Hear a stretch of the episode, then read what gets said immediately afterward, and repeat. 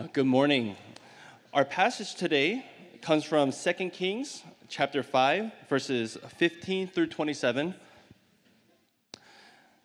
Then he, that is Naaman, returned to the man of God Elisha. He and all his company, and he came and stood before him. And he said, Behold, I know that there is no God in all the earth but in Israel. So accept now a present from your servant. But he, Elisha, said, As the Lord lives before whom I stand, I will receive none. And he urged him to take it, but he refused.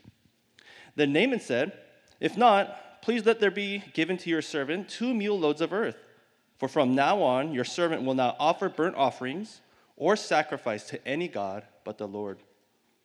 In this matter, may the Lord pardon your servant. When my master goes into the house of Rimmon to worship there, leaning on my arm, and I bow myself in the house of Rimmon, when I bow myself in the house of Rimmon, the Lord pardon your servant in this matter. He said to him, Go in peace. But when Naaman had gone from him a short distance, Gehazi, the servant of Elisha, the man of God, said, See, my master has spared this Naaman the Syrian, in not accepting from his hand what he brought.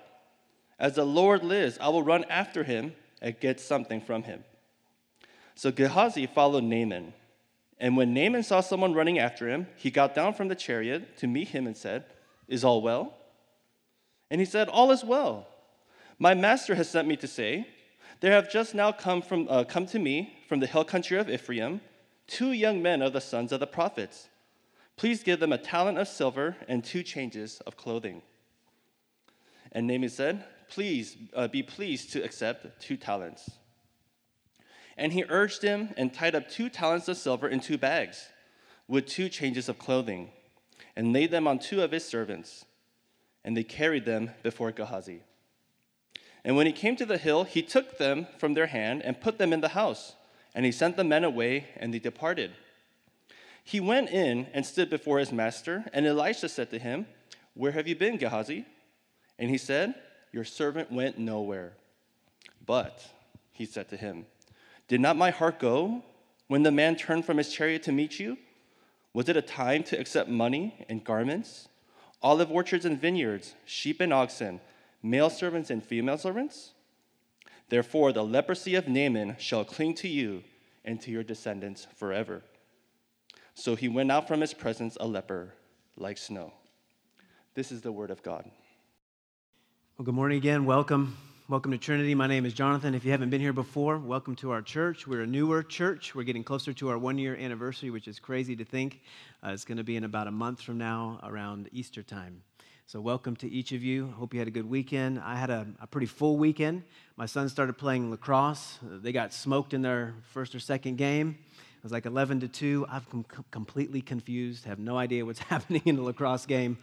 Uh, so I kind of stood on the side and said, hit him, throw him down. I don't know what's happening. Um, I was also, as you may have heard, I, I throw in some illustrations from my family from, uh, here and there. Um, I got to coach Mason's basketball team. We made it to the championship yesterday. We were winning 11 to 2 at halftime, high scoring game, and we lost if a team scores two points in the first half, you should not lose that game. So I take full responsibility for losing a game where that team only scored two. They hit five three pointers in the second half, coming out of nowhere, right? It was an amazing game, March Madness, literally. And so the boys, we were winning, and then they started losing. We got about a minute and a half left in the game. I don't know why I'm telling you the story, but they, um, they all started crying before the game was even over. And I said, We got a minute and a half left. Don't cry yet. And I'm starting to cry, and they're crying. But um, yeah, so we ended up losing. We had a big weekend, but we are here today. You have made it, I have made it. And we are in a series entitled Reenchantment Faith in a Secular Age. We have been exploring the realities of spiritual dis- disillusionment and disappointment as a starting point for this series. And uh, the reality is, we've all got issues that we're facing, don't we? We've all got storylines that you are living that you have brought into church and community today. You've got frustration, you've got apathy, you've got weariness. And oftentimes, if you've been part of the church, you have been told that the solution to those things, the spiritual malaise, is to just work harder. right? Try on Jesus again. Put in more time. Pray for longer periods. Read more scripture. Eat more kale. We live in California. Kale is an answer to all things, especially spiritual malaise. But you've been given all sorts of religious answers to a lot of the honest things that you experience. And I want to say, as we have been in this series, I don't want those ideas to discourage you. I want you to know that you are welcome into this community, no matter how much discouragement or disillusionment or disappointment or even disinterest that you actually have with Christianity. This is a place where you can come and say, I'm going to be joining myself with the expectation that this entire community is a work in progress. But I want to also say that we are going to lovingly and thoughtfully and intentionally do everything that we can to spark your heart again.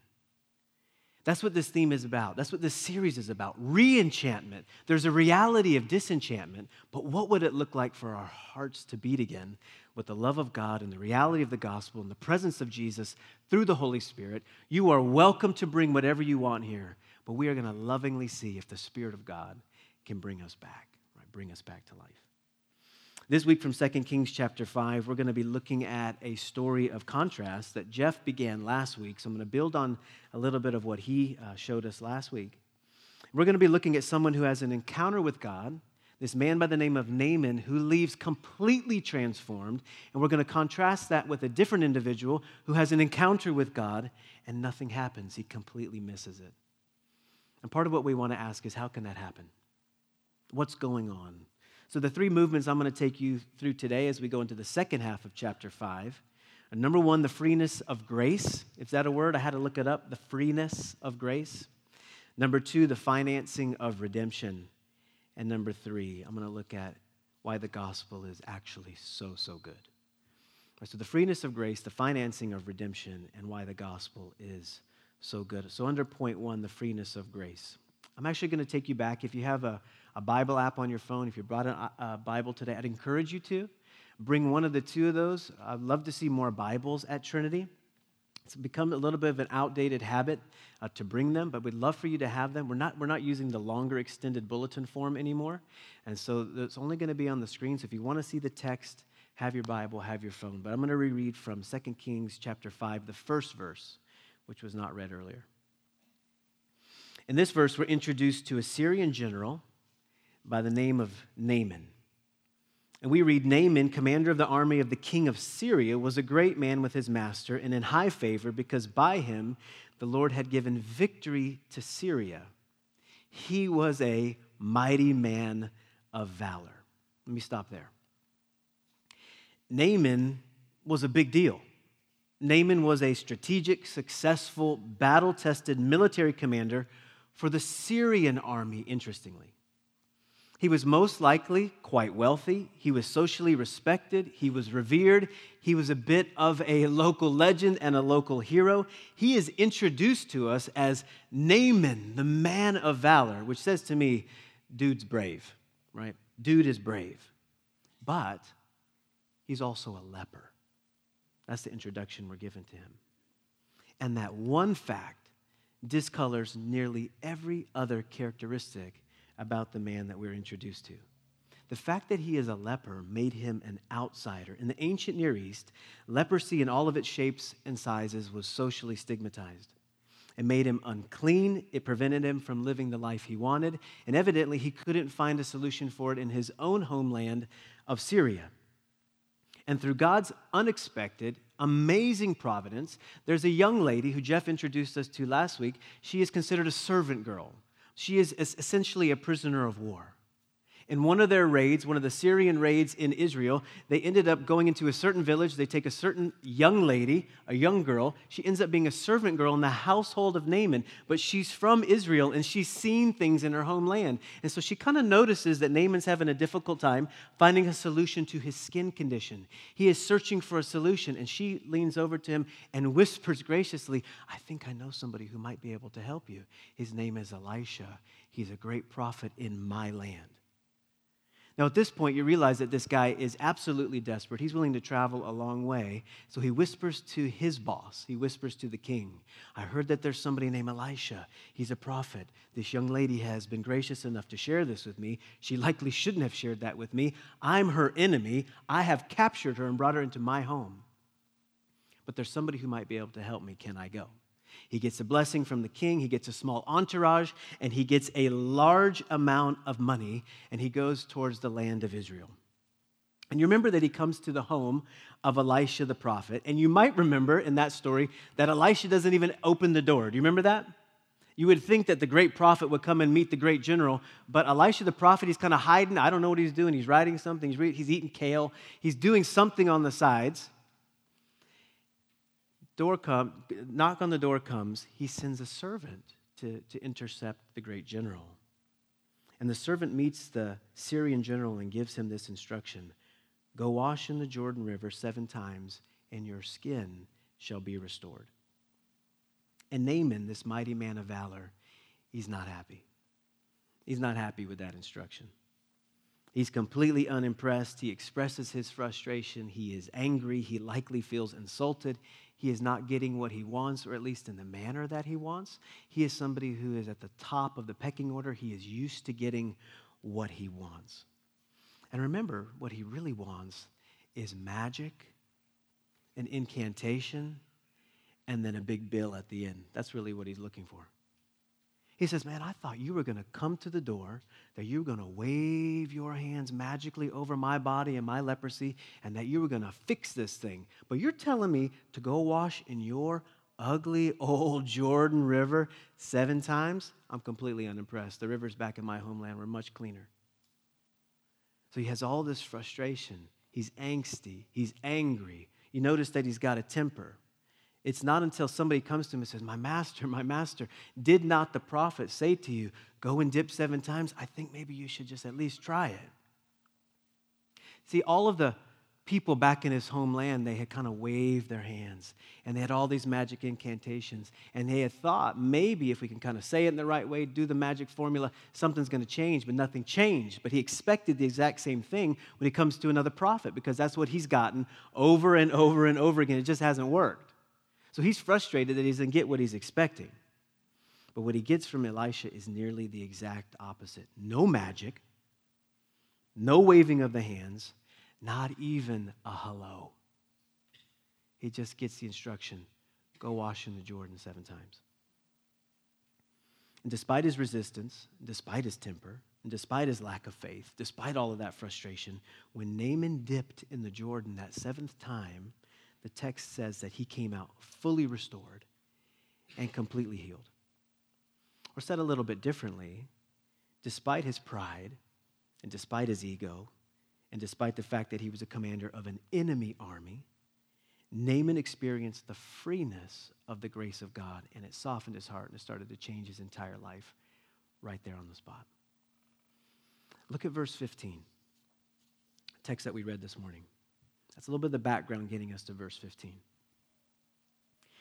Then he returned to the man of God. This is Naaman, he and all his company. And he came and stood before Elisha, and he said, Behold, essentially, I'm clean. I dipped that seventh time. Behold, I know that there is no God in all the earth but in Israel.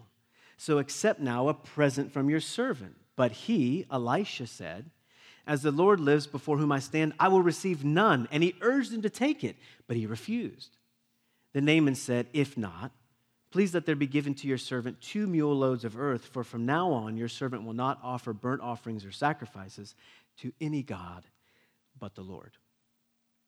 Despite all of the things that are working against him, Naaman experienced the grace of God, and he returns to Elisha to offer him a large amount of money. I don't know if you noticed this last time, but it's 750 pounds of silver that Naaman has brought with him from Syria, and it's 150 pounds of gold. This is a lot of money. Let me put this in perspective. One commentator says the amount of silver alone amounted to five times the sum that Omri, king of Israel, had, had paid to purchase the entire city of Samaria. The amount of silver alone, five times more than somebody had paid for an entire city.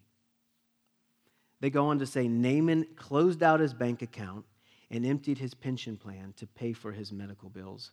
But Elisha wouldn't take a dime. How come? Well, really, so Naaman could taste and see the difference grace would make on the palate of the human soul. See, Elisha robs Naaman of his ability to take any credit for his healing. Elisha wants there to be no confusion. The God of Israel, he can't be bribed, he can't be bought. He's not for sale. Our, pocketbook, our pocketbooks do not work with him. Money, power, fame, self sacrifice might work with the hearts of other gods, but not on this one. Go wash in the Jordan seven times. End of story. And see, friends, the moment that grace is merited, it has stopped being grace. Do you understand that? It's been manipulated into something that is not intended to be. The instant that grace has been conditionalized, it has been compromised. It's become a salary. Our children understand this. If you're a parent, you say to your children, I'm going to love you unconditionally. I'm going to love you no matter what. I'm going to love you even if we lose that game where it was 2 to 11 at halftime. I'm going to love you, Mason. You missed a big shot at the end of the game. I still love you, but do I? right? Where you lean into your children, you say, Man, I'm going to love you no matter what you do, no matter what you show me. But the moment you start to kind of withdraw a little bit, you don't give that same affection. You don't give that same smile. Your children immediately understand the difference between affection that's based on the graciousness of a parent and affection that is earned. They're very different. And the experience of them is so different. And the prophet wants this individual to understand the profound difference. See, Elisha wouldn't take a dime because he wanted him to see the difference that grace can make on the palate of the human soul. Grace is the Christian distinctive. Jesus is the Christian distinctive. But the thing that Jesus provides the Christian narrative is grace. Every other system in the world runs on moralism or karma. You get back what you deserve. Here's how Bono frames it. Part of that quote is on the back of your worship guide. He says, You see, at the center of all religions is the idea of karma. You know, what you put out comes back to you an eye for an eye, a tooth for a tooth, or in physics. In physical laws, every action is met by an equal or opposite one. It's clear to me that karma is at the heart of the universe. I'm absolutely sure of it. And yet, along comes this idea called grace to upend all that. As you reap what you sow, so you will sow stuff. Grace defies reason and logic. Love interrupts, if you like, the consequences of your actions, which in my case is very good news indeed because I've done a lot of stupid stuff. I'm holding out that Jesus took my sins unto the cross because I know who I am, and I hope I don't have to depend on my own religiosity. When someone says that all the religions of the world are essentially headed in the same direction and essentially the same thing, you should have a major red flag go up. I go, how could that be? How could that be true? I mean, if the bulk of the world religions run on moralism or karma, but that Christianity says the distinction is grace, how can those be the same thing? That you either earn your way to God or somebody's done it for you. See, and there's a freeness to the gospel. And that's what's going on in this story. I'm going to show you how it plays itself out. But part one is this profound free gift. You've got millions of dollars offered to me. I want none of it because I want you to see that you didn't earn any of what you received. Right? God is gracious. Healing comes on his terms. So the freeness of grace. Secondly, we're going to look at the financing of redemption. Glance at verse 19 with me.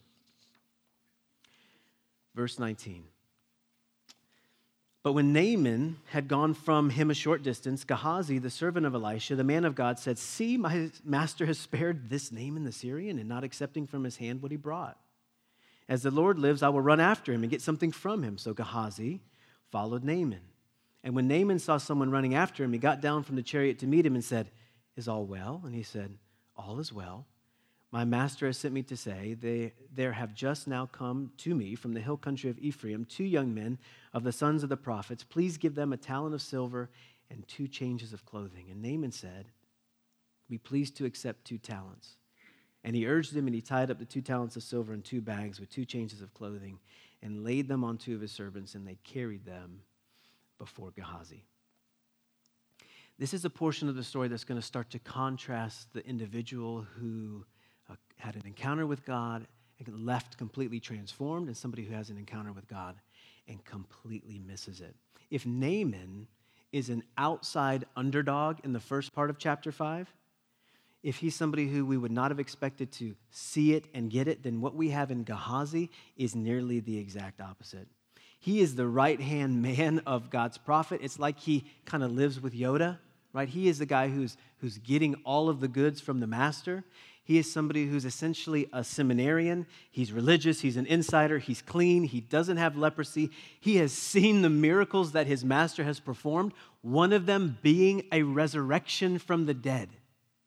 He has seen all of the goods. He lives with his master, and yet Gehazi completely misses the initiative of God, how God works, and what God is doing in this story. And you catch an early glimpse of Gehazi's attitude in verse 20. Glance at it, where he says, See, my master has spared this Naaman the Syrian. And most commentators think that this is pretty much a, a prejudiced slight against Naaman. It's as if Gehazi is thinking to himself, This warlord gets to come to town, he gets a free lunch, he offers to pay, but my master won't accept it. What he's essentially saying is not on my watch. And so he decides of his own initiative to begin running. And this is where the running kind of goes right into a web of lies. It starts to spiral out of control. Gehazi, of his own initiative, without being directed by Elisha, he takes off running after Naaman, and he falsely invokes the authority of his master. He essentially says, My master has sent me to say. Did his master say any of that? Of course not, but he knows it's going to be a little bit of a sympathy story. That he can get the affection of this wealthy man. And he makes up a believable sympathy story that tugs on the emotions of Naaman. He essentially says, Look, two poor seminarians have come to town. We didn't expect them. They're now staying in our home. Could you give us just a little bit of silver and a little bit of, uh, a little bit of clothing for these young men? And Naaman essentially says, Well, of course. I offered that earlier. He uh, initially just is going to take one bag of silver. He goes, But no, no, please take two bags of silver and some extra clothes. And so essentially, Gehazi gets exactly what he came for a little bit of cash, a little bit of comfort, and most likely, a little bit of retribution against Israel's enemies, the Syrians. And so this man starts to head home. And if you're reading through the details of the stories, the, the spiral and the lies just get deeper, and he continues to make excuses. And I'm thinking to myself, man, this guy's got two servants with him. He's got a couple bags of silver. He's got these changes of clothing. He tells the servants when he knows that if he crosses over the hill, that his master might see him. So he says, Servants, I'm good now. You can go. So he takes these bags of silver, he takes the clothing, he goes into the home. I'm imagining he's kind of looking around, going, Man, where's Elisha? Right? Where's Elisha? He hides it under the bed, he hides it in the closet, he hides it somewhere. He's thinking to himself, All right, I got what I came for, made it back home. He goes into the presence of Elisha, and Elisha, I love it. He goes, Gehazi, where you been? Gehazi, where have you been? And Gehazi, being uh, evidently not very savvy, goes, Oh, nowhere oh, nowhere. You're talking to a prophet of God. I mean, if you're going to do that to somebody, if you're going to make up a lie and excuse and kind of pretend that you went nowhere, do it to the like the grocery store clerk or somebody, not the prophet. And the prophet goes, "Man, I know where you've been. I know what you've done. I know that you left and that you just came back." And they have this very, very tragic conversation. And at the end of that conversation, there is this reversal of fortunes. And because of the lies, because of the deception, because of the greed, because of the cover up, God judges Gehazi, and Elisha declares that the leprosy that once clung to Naaman would now cling to Gehazi and his descendants for generations. And the text ends by saying, And he went out from the presence of Elisha a leper like snow. Got to stop and ask the question why such a unique and hard sentence upon Gehazi, right? Why such a unique and difficult sentence upon Gehazi? And in part, in part, the answer is because Gehazi compromised the freeness of the gospel. Let me show you this. See, he twisted the grace of God into a form that it was never intended to take. If you are following this storyline, you notice that you've got this Syrian outsider with leprosy who's never heard of the God of Israel, who comes into contact with a servant girl who says, You go to the land of Israel, meet a prophet and there's resistance and there's tension and he doesn't want to dip into Jordan, but he does. And he realizes, man, I got an ego, I've got pride, I've got all these issues, but God has healed me. The freeness of the grace of God is erupting in this individual's life and he wants to pay for it. I brought all this money, all this clothes, all this silver, all this gold. And Elisha goes, I don't want a dime of it. You are not allowed to go back to Syria and say, I paid for my healing. Look what God has done because I paid him off. He goes, Man, you got to feel the experience of the freeness of God's grace. And so what happens is, Elisha says, No, not one dime will be given to us because he doesn't want Naaman to confuse the freeness of the gospel and the freeness of God's grace with his ability to pay for it. And so Elisha knows that Gehazi's greed all those lies, that deception and the selfishness have only muddied and compromised Naaman's experience and Naaman's understanding of what God is doing and the way in which grace operates. I want you to notice carefully that the thing that Elisha critiques in the life of Gehazi is his timing. Look at verse 26. When he confronts Gehazi, he goes, Where you been? Nowhere. And he kind of has this conversation. It's Gehazi. Was it a time to accept money and garments, olive orchards and vineyards, sheep and oxen, male servants and female servants? No, it wasn't the time, Gehazi. It wasn't a time to take, it was a time to give. It wasn't a time to confuse a man who was tasting grace for the first time. You've muddied the waters. This guy was saying to himself, There's no God like this. I'd have to pay a dime. And he freed me. He's released me. He's redeemed me. And you snuck up in and said, Can I have some money? So you're eroding the storyline of grace. And this matters immensely to the Lord. In the book of Galatians, writing to a young and impressionable church, the Apostle Paul tackles this exact same topic head on in Galatians chapter 1. The Apostle Paul writes, I'm astonished that you are so quickly deserting him who called you in the grace of Christ and are turning to a different gospel. Not that there is another one, but there are some who trouble you and want to distort the gospel of Christ. But even if we or an angel from heaven should preach to you a gospel contrary to the one we preach to you, let him be accursed. As we have said before, so now I say again if anyone is preaching to you a gospel contrary to the one you received, let him be accursed. This is very unique, very strong language. What he's saying is anybody who preaches a different gospel, let him be damned because this is the only thing in the entire world that can save you. Do not compromise the gospel. He says it twice. Let him be accursed, let him be accursed. And then in chapter 3, Paul goes on to say, Oh, foolish Galatians, who has bewitched you? Having begun with the Spirit, are you now being perfected by the flesh? He goes, Man, the gospel erupted in this young church and in this young community. You are being saved by grace. Somebody slipped in and told you, keep the law, keep circumcision, be obedient, be moral Christians, be people who are on the move, do something to meet God in the middle. He goes, Who's bewitched you? Oh, foolish Galatians, come on. Do you not understand the freeness of the grace of God? There's no message like this. If anybody, and Paul goes, me included, if something gets twisted in my mind and my heart, and I come in and kind of give you a different gospel, let me be sent out of the community and accursed. There's only one gospel. Why are you trying to add to it?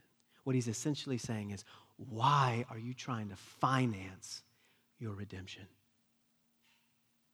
Why are you trying to finance your redemption? You're trying to, and it simply won't work. If the backbone of Christianity is grace through faith in Jesus and Jesus alone, then to teach Jesus plus something else compromises the nature of the good news, and it is just like financing your redemption. And friends, I've got a penchant to do that. and most likely you do too. A couple of questions for you to think about.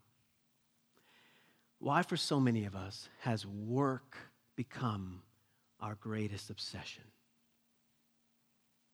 Why are we so consumed with what people say about us, our reputation, or our work? Most likely you would not say, Oh, it's because I'm financing my redemption. Why are you so concerned about people think about you, what they say about you, the quality of your work? Why can't you let your work go? Oh, it's not a big deal. I'm just financing my redemption, kind of kind of 9 to 5. You know, I go to work and I'm but I'm really just financing my redemption. Why do you spend so much time on social media? Oh, it's because I'm financing my redemption. Why are you so concerned about your children's performance? The way they perform at school, the way they perform in play? Why always concerned about every little detail of their life? See, often we're financing our redemption and we don't even know it, which simply means we are searching for something to save us, to prove that we are worth it, to put a stamp of approval on our presence, to tell the world that we are worth their time. There's that famous line from the movie Chariots of Fire where the British sprinter Harold Abrahams confides that he has just 10 seconds and 100 yards to justify his existence. How do you justify yours? How do you justify yours?